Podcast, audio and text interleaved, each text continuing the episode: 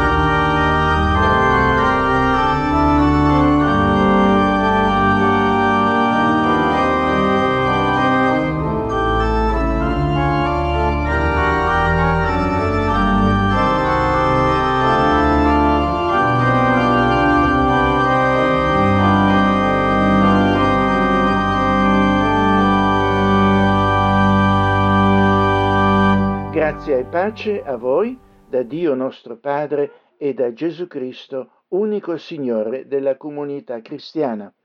Il nostro aiuto sia nel nome di Dio, che in Gesù Cristo ci ha fatto conoscere la sua salvezza e la sua gloria. Amen.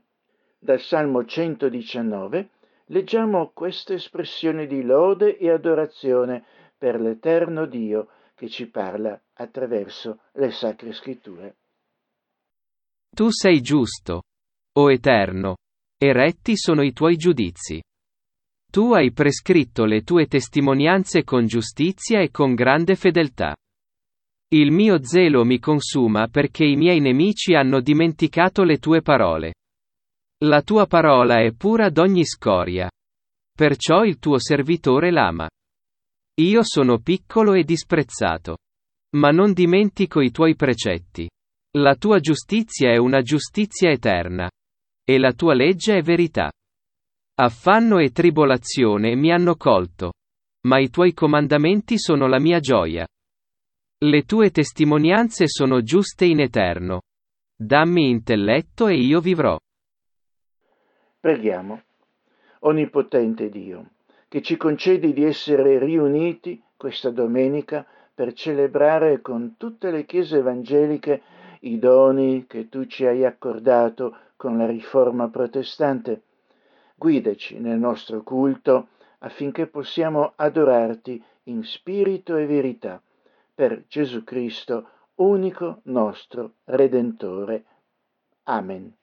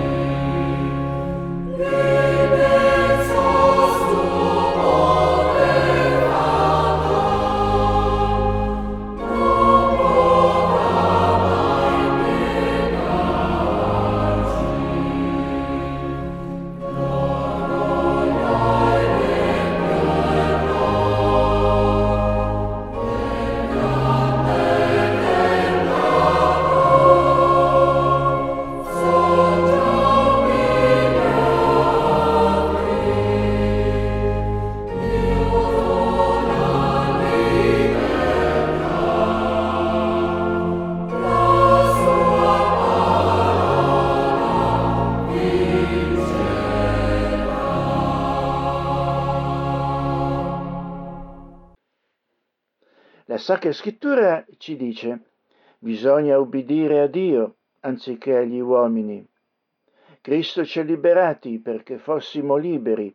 State dunque saldi e non vi lasciate di nuovo porre sotto il gioco della schiavitù, perché, fratelli, voi siete stati chiamati a libertà, soltanto non fate della libertà un'occasione per vivere secondo la carne, ma per mezzo dell'amore servite gli uni gli altri, perché tutta la legge è adempiuta in quest'unica parola, ama il tuo prossimo come te stesso come ci poniamo noi di fronte a questa parola che il Signore ci rivolge. Preghiamo. Dio giusto e santo, per mezzo della tua parola sentiamo più che mai la povertà della nostra ubbidienza a te e la fragilità della nostra fedeltà al tuo servizio. Ci umiliamo per la pochezza della nostra consacrazione e della nostra fede e per quanto facilmente ci sviamo dal cammino della vera libertà in Cristo per ricadere nella servitù agli idoli che ci creiamo. Signore, in questo giorno rinnova per noi il dono della tua grazia, la tua grazia che vivifica e rende lieti. Donaci la tua misericordia che rende forti e accendi nei nostri cuori il vivo desiderio di amarti di glorificarti e di servirti alla sola gloria del tuo santo nome, per Gesù Cristo, nostro Redentore. Amen. A tutti coloro che si ravvedono e cercano la loro salvezza in Gesù Cristo, la parola di Dio dichiara c'è un solo Dio e un solo mediatore tra Dio e gli uomini, Gesù Cristo uomo, il quale ha dato se stesso in riscatto per tutti noi. Il dono di Dio è la vita eterna in Gesù Cristo, nostro Signore. Benedetto sia Dio, Padre del nostro Signore Gesù Cristo, in cui abbiamo la redenzione e la remissione dei peccati. Fondandoci su queste dichiarazioni, noi abbiamo l'assicurazione del perdono divino e della vita eterna in Gesù Cristo. Amen.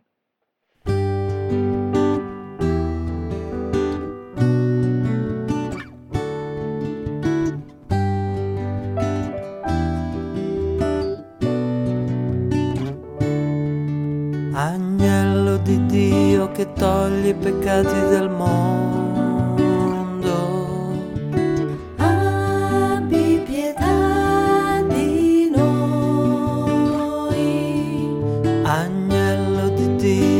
togli i peccati del mondo.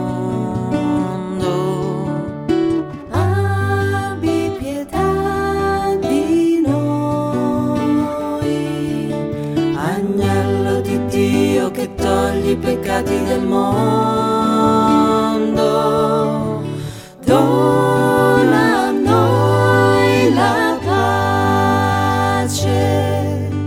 Dona a noi la pace.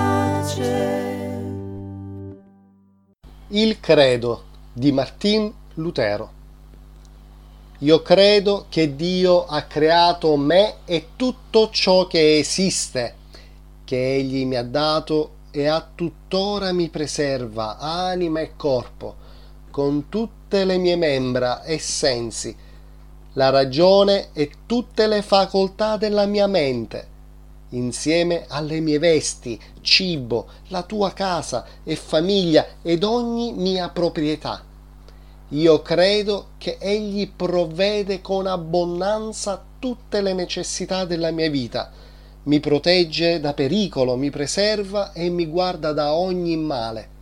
Io credo che Egli fa tutto questo per la sua divina, pura e paterna bontà e misericordia senza merito alcuno diritto che sia in me.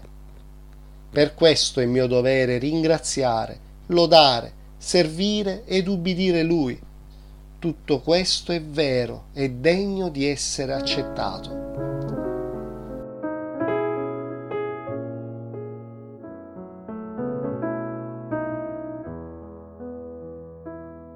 Accoglierai il mio canto nella quiete della sera.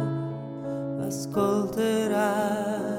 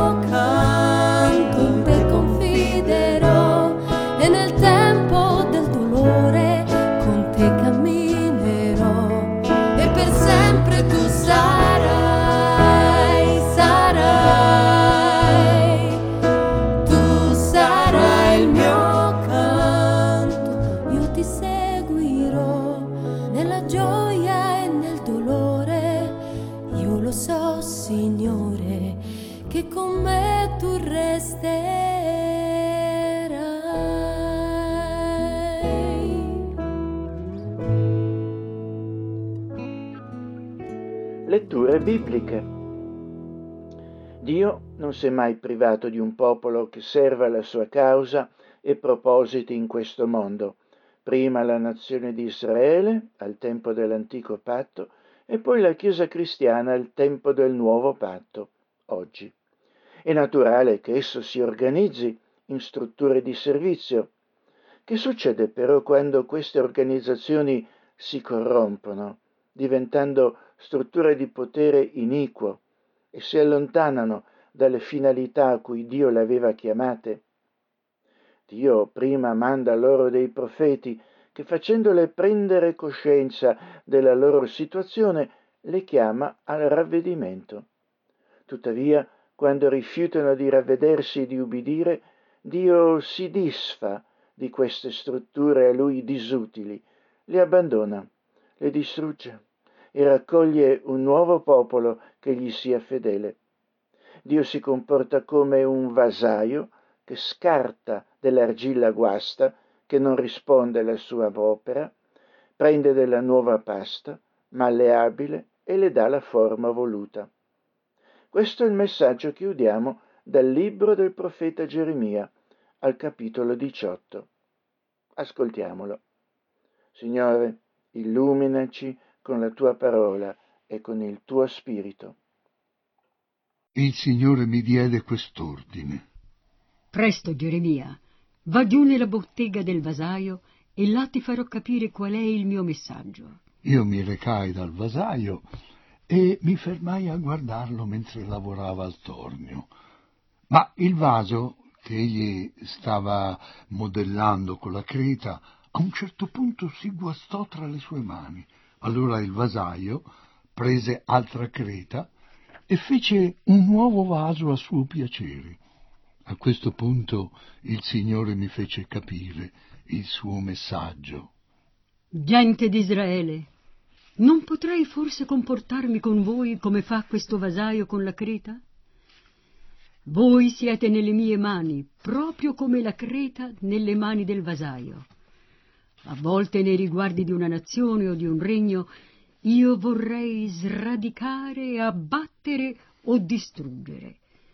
Ma se quella nazione smette di fare il male per il quale l'avevo minacciata, io rinunzio al castigo che pensavo di mandarle.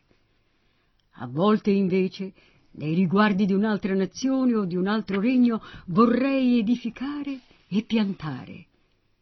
Ma se quelli compiono il male che io disapprovo senza curarsi dei miei avvertimenti, allora io mi rifiuto di dare l'aiuto che avevo promesso.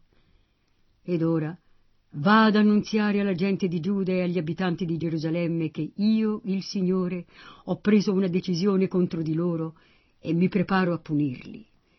Esortali a rinunziare al loro comportamento malvagio, a migliorare le loro abitudini e le loro azioni. Ma se essi agiranno sempre peggio e diranno è inutile insistere, continueremo a fare di testa nostra. Ebbene il Signore dice, informatevi presso i popoli stranieri se hanno mai sentito una cosa simile. Il popolo di Israele ha commesso azioni orribili, Avete mai visto la neve abbandonare le vette rocciose del Libano? Avete mai visto l'acqua abbandonare i gelidi torrenti di montagna? Invece il mio popolo mi ha dimenticato. Brucia incenso in onore di idoli inutili, che lo fanno inciampare sulla sua strada, lo fanno deviare dalla via percorsa da sempre per camminare su sentieri nemmeno tracciati ha ridotto la sua terra in una condizione spaventosa che strappa grida di orrore senza fine. Chi passa di lì rimane sconvolto e scuote amaramente la testa. Davanti al nemico io disperderò il mio popolo come polvere sollevata dal vento orientale. Volterò le spalle, non li guarderò nemmeno quando saranno colpiti dalla rovina. Alcuni dissero Via, facciamola finita con Geremia. Avremo sempre sacerdoti per istruirci, uomini saggi per darci buoni consigli e profeti che annunziano il messaggio di Dio. Demoliamo Geremia con una campagna di diffamazione e non badiamo più a quel che dice. Allora pregai così. Signore, guarda che cosa mi capita. Senti che cosa dicono i miei nemici.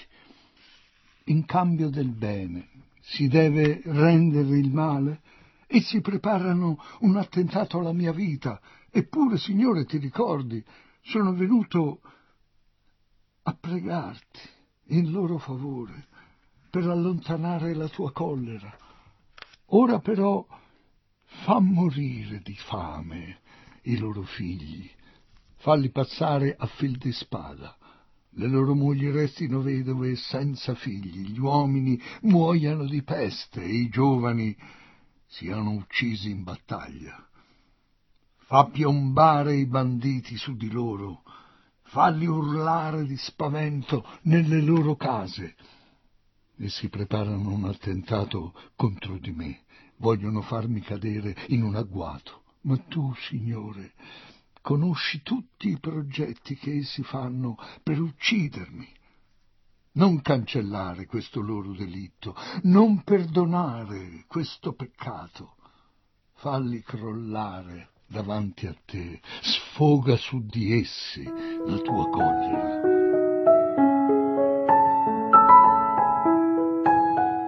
Tutto questo è ribadito dal Nuovo Testamento nell'Epistola agli Efesini, al capitolo 5. Dio si prende cura del suo popolo con un'opera di rinnovamento. Quando anche le strutture ecclesiastiche si corrompessero, spesso infatti non sono più riformabili, egli si adopera per formare, conformare, riformare e trasformare vite e coscienze individuali. Le comunità ecclesiali stabilite infatti potranno eventualmente cambiare solo quando vi opereranno coraggiosamente tali persone. Poiché siete figli di Dio, amati da Lui, cercate di essere come Lui. Vivete nell'amore, prendendo esempio da Cristo, il quale ci ha amati fino a dare la sua vita per noi, offrendola come un sacrificio gradito a Dio. Di impurità, vizi e immoralità di ogni genere voi non dovreste nemmeno parlare, perché non solo sono cose degne di voi, che appartenete a Dio. Lo stesso vale per tutto ciò che è sciocco, volgare ed equivoco. Sono cose sconvenienti. Piuttosto dovreste continuamente ringraziare Dio. Sappiatelo bene, i depravati, i viziosi o gli avari, l'avarizia è un modo di adorare gli idoli, non troveranno posto nel regno di Cristo e di Dio. Non lasciatevi ingannare da ragionamenti senza senso. Sono queste le colpe di chi non vuole ubbidire a Dio e perciò si tira addosso la sua condanna. Non abbiate niente in comune con questa gente. Un tempo vivevate nelle tenebre, ora invece, uniti al Signore, voi vivete nella luce. Comportatevi dunque da figli della luce. Bontà, giustizia e verità sono i suoi frutti. Cercate ciò che piace al Signore. Non fate amicizia con quelli che compiono azioni tenebrose, che non danno alcun frutto piuttosto denunziate quelle loro azioni, perché sono azioni che essi fanno di nascosto ed è vergognoso persino parlarne. La luce mostra la vera natura di tutto ciò che viene messo in chiaro. Poi la luce trasforma ciò che essa illumina e lo rende luminoso. Per questo si dice svegliati, tu che dormi, sorgi dai morti e Cristo ti illuminerà. Fate molta attenzione al vostro modo di vivere. Non comportatevi da persone sciocche, ma da persone sagge. Usate bene il tempo che avete perché viviamo giorni cattivi. Non comportatevi come persone senza intelligenza, ma cercate invece di capire che cosa vuole Dio da voi. Non ubriacatevi di vino, perché ciò vi porta alla rovina. Siate invece pieni di Spirito Santo e cantate tra voi salmi, inni e canti spirituali, cantate, inneggiate al Signore con tutto il cuore. Sempre e per ogni cosa ringraziate Dio nostro Padre, nel nome di Gesù Cristo, nostro Signore. A causa del rispetto che dovete avere per Cristo, siate sottomessi gli uni agli altri. Le mogli ubbidiscano al marito come al Signore, perché il marito è capo della moglie come Cristo è capo della Chiesa, anzi, Cristo è il Salvatore della Chiesa che è il suo corpo. E come la Chiesa è sottomessa a Cristo, così anche le mogli ubbidiscano in tutto al loro marito. E voi, mariti, amate le vostre mogli come Cristo ha amato la Chiesa, fino a sacrificare la sua vita per lei. Cristo ha sacrificato se stesso per fare in modo che la Chiesa fosse santa, purificata con l'acqua e mediante la sua parola, per vederla davanti a sé piena di splendore, senza macchia né ruga, senza difetti, ma santa e immacolata. Anche i mariti devono amare così le mogli, come amano il loro proprio corpo. Infatti, chi ama la propria moglie ama se stesso. Nessuno mai ha odiato il proprio corpo, anzi, ciascuno lo nutre e lo cura. Così fa Cristo con la Chiesa, poiché noi tutti formiamo il suo corpo. La Bibbia dice, perciò l'uomo lascerà suo padre e sua madre e si unirà alla sua donna e i due saranno una cosa sola. Si tratta qui di una grande, misteriosa verità e io dico che riguarda Cristo e la Chiesa, comunque riguarda anche voi. Perciò ciascuno ami la propria moglie come se stesso e la moglie rispetti il proprio marito. Suggelli, Signore, la sua parola nei nostri cuori.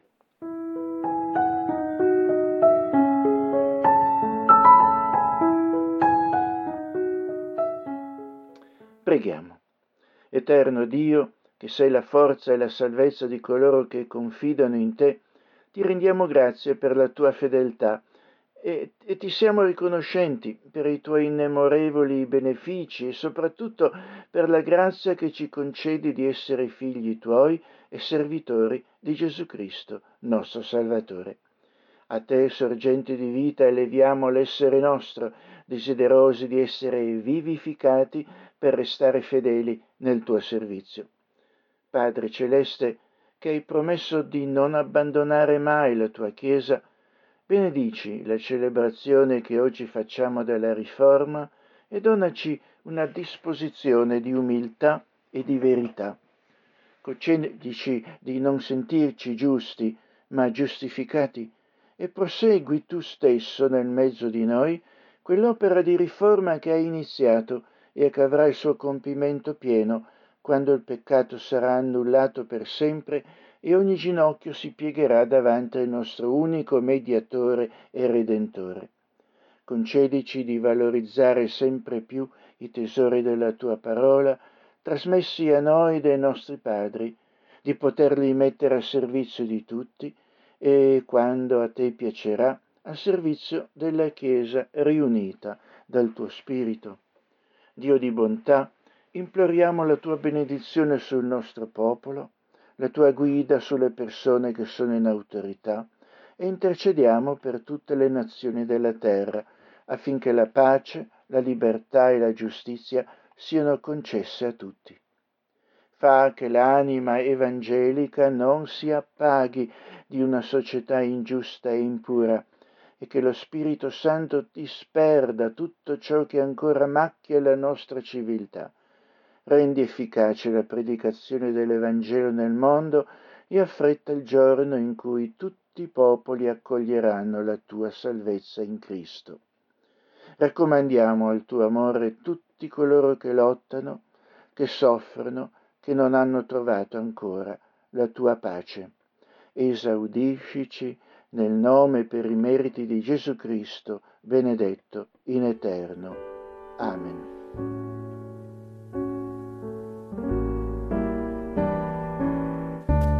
vasellaio, tu sei, Signor, il vasellaio,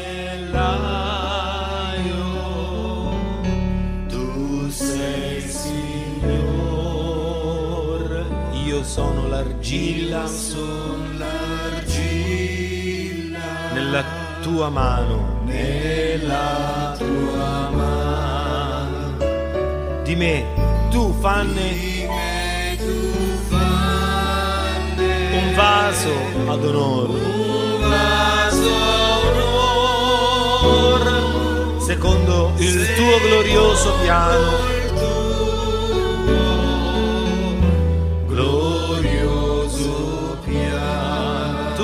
della formatora. Tu vivo della oh formatore per la parola dell'Evangelo. Per la parola dell'Evangelo. Umile e santo.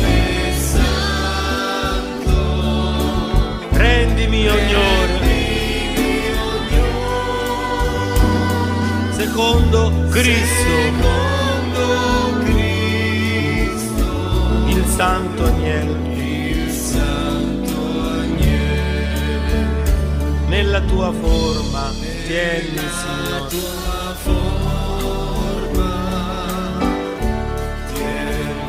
Signore. Ogni difetto fa scomparire.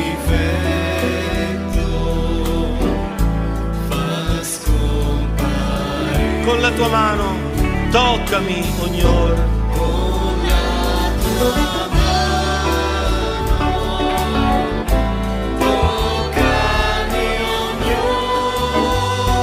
Questo è il mio prego, il mio desiderio. Nella tua forma tieni,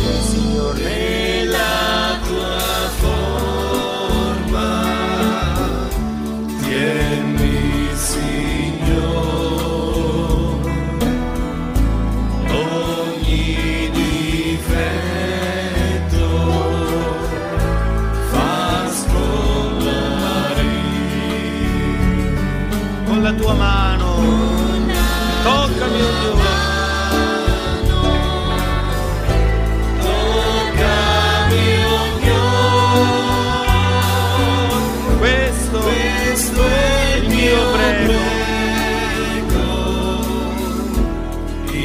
mio desiderio.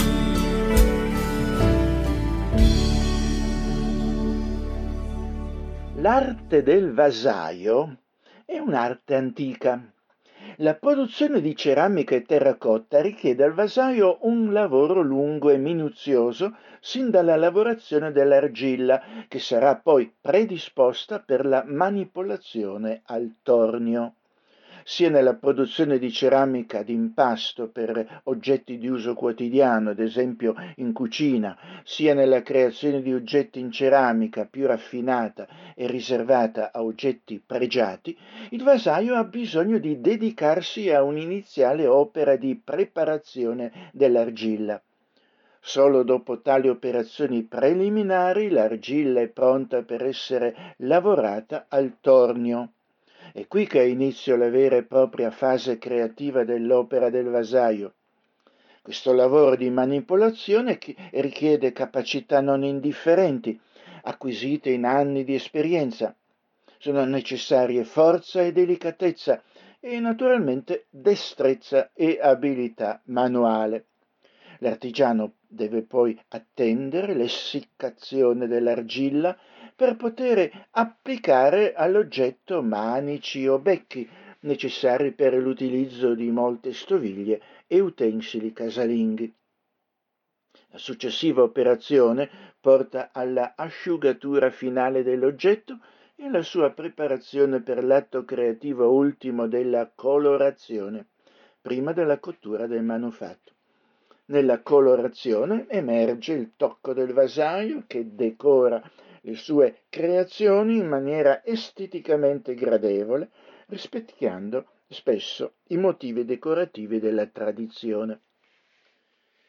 C'è un proverbio italiano che dice tutti siamo di Creta e Dio è il vasaio. Questa è un'immagine che ricorre spesso nella Bibbia. Si potrebbe farla partire dall'atto stesso della creazione dell'essere umano. In Genesi 2 e 7 troviamo infatti scritto Allora il Signore Dio plasmò l'uomo con polvere del suolo e soffiò nelle sue narici un alito di vita e l'uomo divenne un essere vivente.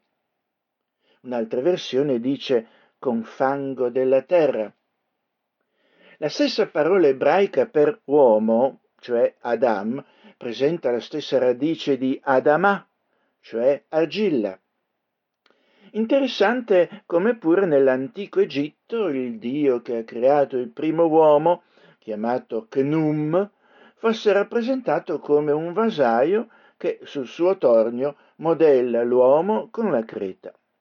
Si credeva infatti che il dio Chnum creasse tutti i bambini sul suo tornio da vasaio, forgiandoli con cura nell'argilla e piantandoli con un seme nel ventre della madre. Questa antica immagine è ripresa spesso nella Bibbia. La natura umana vi è rappresentata come creata ad arte da Dio, plasmata dalla materia e animata dal suo spirito, cioè fornita di anima, vale a dire la nostra trascendente identità ultima.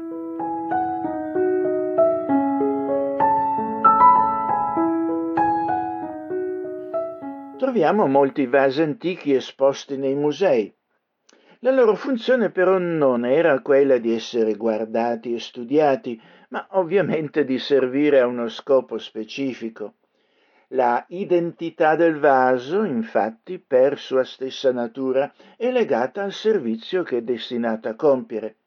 Esso serve, è funzionale alle finalità alle quali lo ha destinato il suo creatore.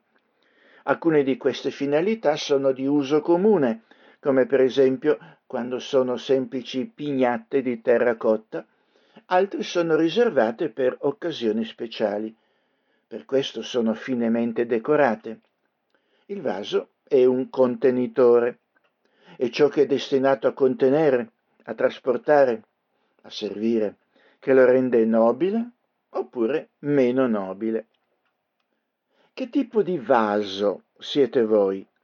Cosa contenete? Chi servite? E che, a che cosa servite? Domande di questo tipo le aveva poste l'Apostolo Paolo quando nella seconda lettera a Timoteo scrive In una grande casa non ci sono soltanto dei vasi d'oro e d'argento, ma anche dei vasi di legno e di terra. Alcuni sono destinati a un uso nobile e altri a un uso ignobile. Egli fa questa similitudine per fare alla fine un appello a essere un vaso nobile, santificato, utile al servizio del padrone, preparato per ogni opera buona, quello a cui eravamo destinati ad essere. Che cosa intende dire? Ascoltiamo questo testo nel suo contesto. Seconda Timoteo, capitolo 2, dal 14 al 22. Ricorda loro queste cose. Scongiurandoli davanti a Dio che non facciano dispute di parole, che non servono a nulla e rovinano chi le ascolta. Sforzati di presentare te stesso approvato davanti a Dio. Operaio che non abbia di che vergognarsi. Che tagli rettamente la parola della verità ma schiva le chiacchiere profane, perché quelli che vi si danno progrediranno nell'empietà e la loro parola andrà rodendo come fa la cancrena. Fra questi sono Imeneo e Fileto. Uomini che si sono sviati dalla verità, dicendo che la risurrezione è già avvenuta, e sovvertono la fede di alcuni. Ma più il solido fondamento di Dio rimane fermo.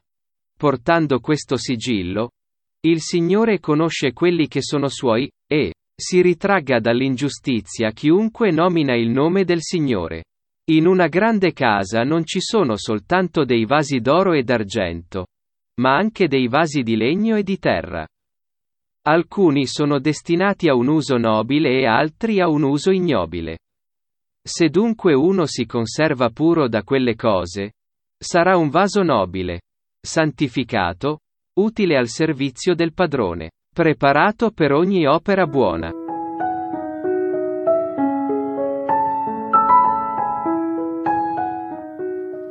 La seconda lettera di Paolo a Timoteo incoraggia Timoteo, che serve Dio come giovane predicatore dell'Evangelo e pastore della comunità cristiana di Efeso, a resistere all'assalto del mondo secolare e adempiere con abnegazione e determinazione il compito che gli è stato affidato. In questo l'Apostolo lo esorta a seguire il suo stesso esempio. Paolo dice, perciò io sopporto ogni cosa per amore degli eletti, affinché anch'essi conseguano la salvezza che è in Cristo Gesù con gloria eterna. Certa è questa parola che se moriamo con Lui, con Lui anche vivremo, se abbiamo costanza nella prova, con Lui altresì regneremo. Il servizio di Timoteo all'Evangelo è però messo a dura prova anche da personaggi che, presentandosi come cristiani, diffondono però errori e sovvertono il movimento cristiano alterandolo. Era un problema pure comune allora. Lo stesso Apostolo Pietro in una sua epistola scrive ma sorsero anche falsi profeti fra il popolo, come ci saranno anche fra voi falsi dottori che introdurranno di soppiatto eresie di perdizione e rinnegando il Signore che li ha riscattati, si attireranno addosso una rovina immediata. Ecco così che nel nostro testo l'Apostolo dice, se dunque uno si conserva puro da quelle cose, sarà un vaso nobile, santificato, utile al servizio del padrone, preparato per ogni opera buona. L'appello di Paolo è rivolto a Timoteo come pastore della comunità, ma attraverso di lui esso riguarda anche tutti i cristiani. Ricorda queste cose ai credenti, così si esprime in questo testo un'altra versione. Da quali cose siamo esortati a mantenerci puri e liberi?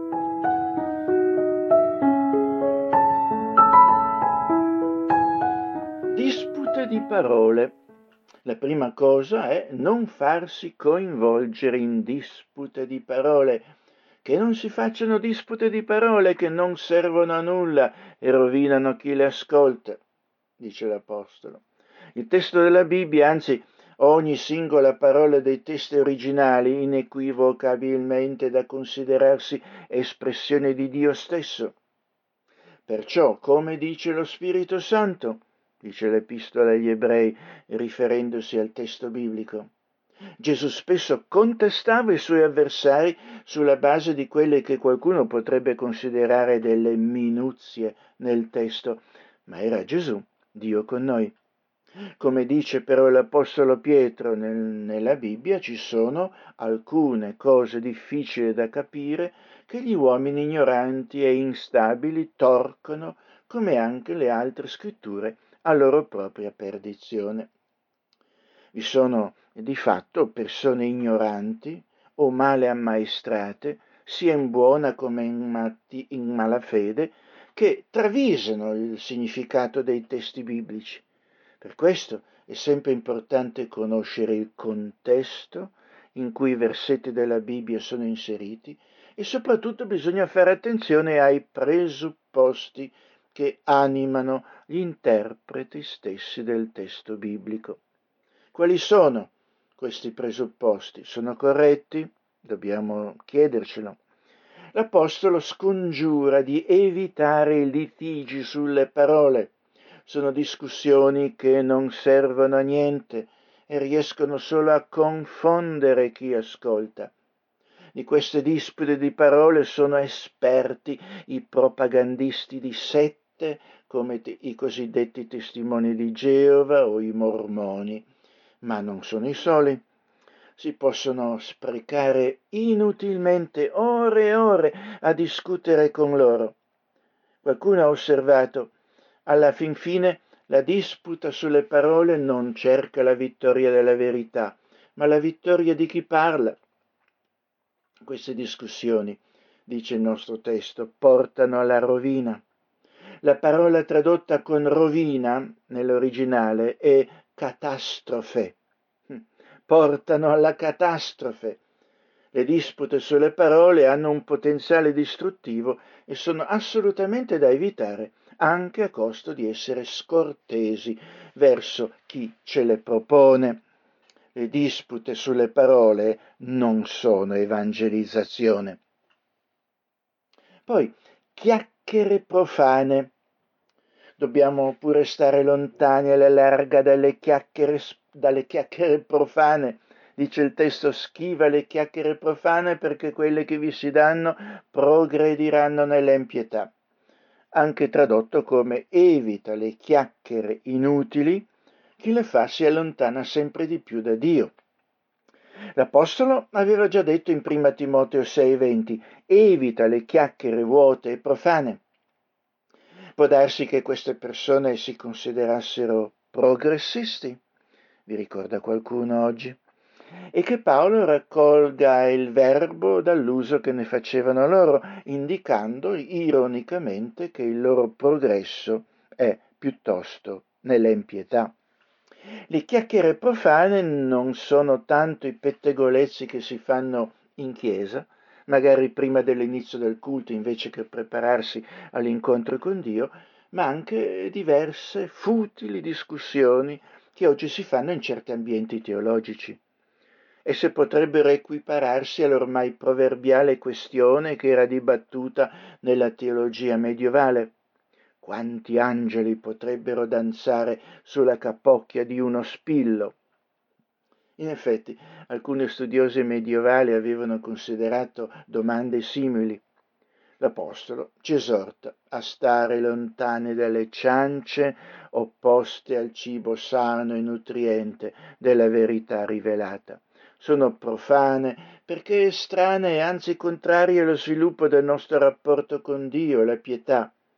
Dal vano disputare si giunge infatti solo a errori più perniciosi che avranno per conseguenza pratica un accrescimento della irreligiosità. Lo spirito profano che non si appropria del potere santificante della verità non solo non può progredire nella verità, ma è incapace di conservare anche quel tanto che ne aveva afferrato. Solo chi vuole onestamente fare la volontà di Dio è atto a conoscere la dottrina di Dio. E poi abbiamo la cancrena di idee devianti e la loro parola andrà rodendo come fa la cancrena.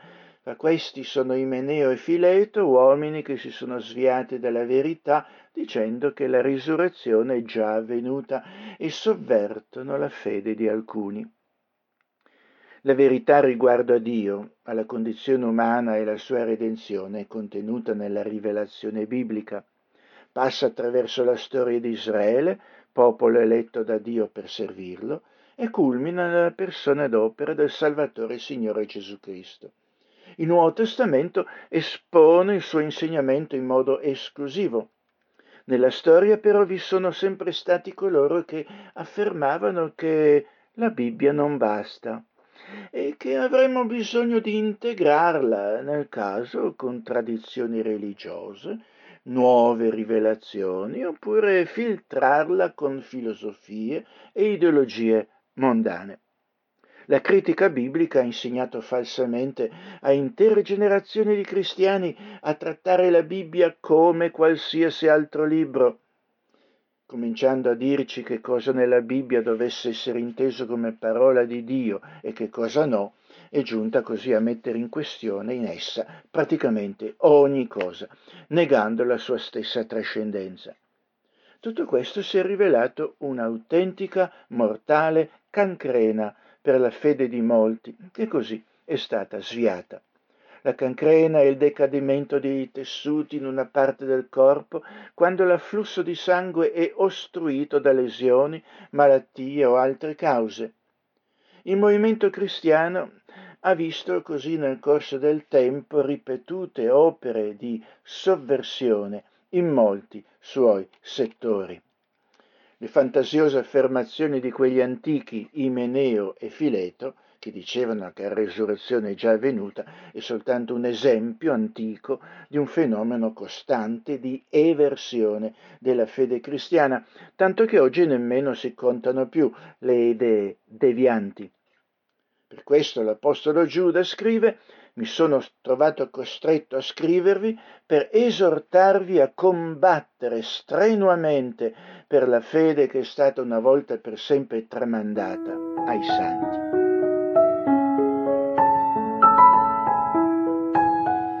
ministro di Dio come pure ogni cristiano, è un vaso chiamato a essere utile al suo Signore e Salvatore.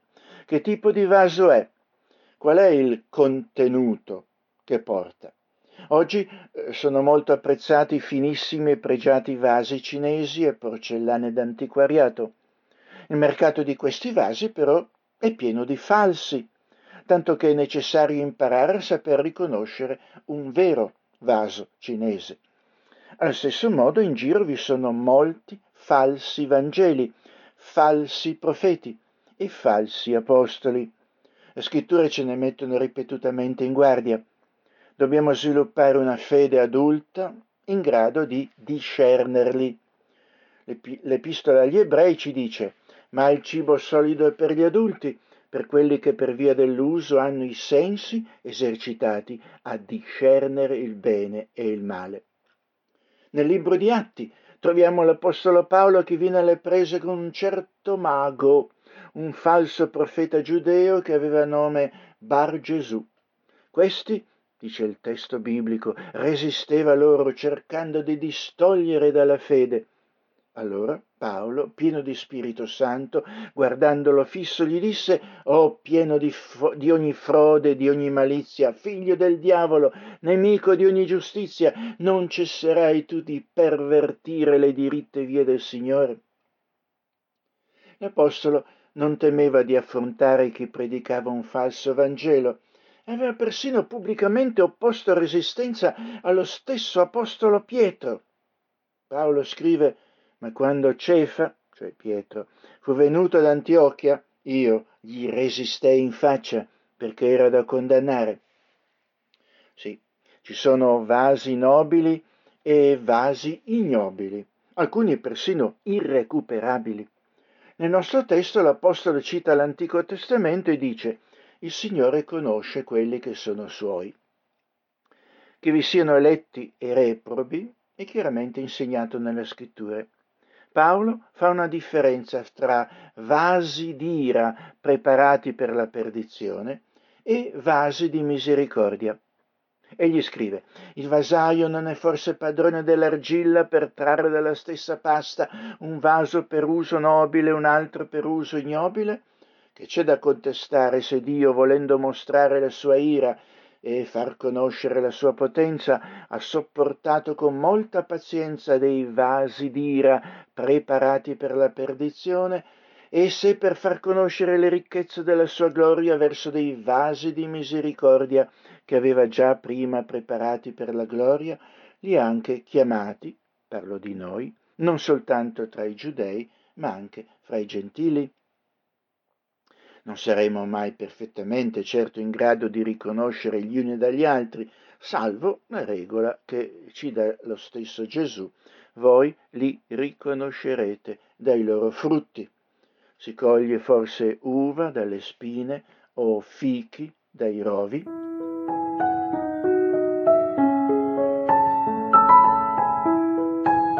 La nostra aspirazione deve essere così quella di essere un vaso nobile, santificato, utile al servizio del padrone, preparato per ogni buona opera. Come fare per diventarlo? Prima di tutto attenendoci a quel solido fondamento che rimane fermo, vale a dire l'autorevole rivelazione biblica. E la preghiera dell'Apostolo, Perciò anche noi non cessiamo di pregare per voi e di domandare che siate ripieni della profonda conoscenza della volontà di Dio in ogni sapienza e intelligenza spirituale. Questo ci permetterà di conoscere l'amore di Cristo e di conoscere questo amore che sorpassa ogni conoscenza affinché siate ripieni di tutta la pienezza di Dio. Notate qui il termine ripieni questo deve essere il nostro contenuto. Come è scritto, la parola di Cristo abiti in voi abbondantemente, istruite ed esortatevi gli uni gli altri con ogni sapienza. Certamente però non si tratta sol- soltanto di parole, ma anche ripieni di frutti di giustizia che si hanno per mezzo di Gesù Cristo, a gloria e lode di Dio. Così dice la scrittura. Il nostro testo infatti dice ricerca giustizia, fede, amore, pace con quelli che con cuore puro invocano il Signore. La domanda da porre a tutti noi rimane così, vogliamo noi essere un vaso nobile, santificato, utile a servizio del padrone, cioè Dio, preparato per ogni opera buona?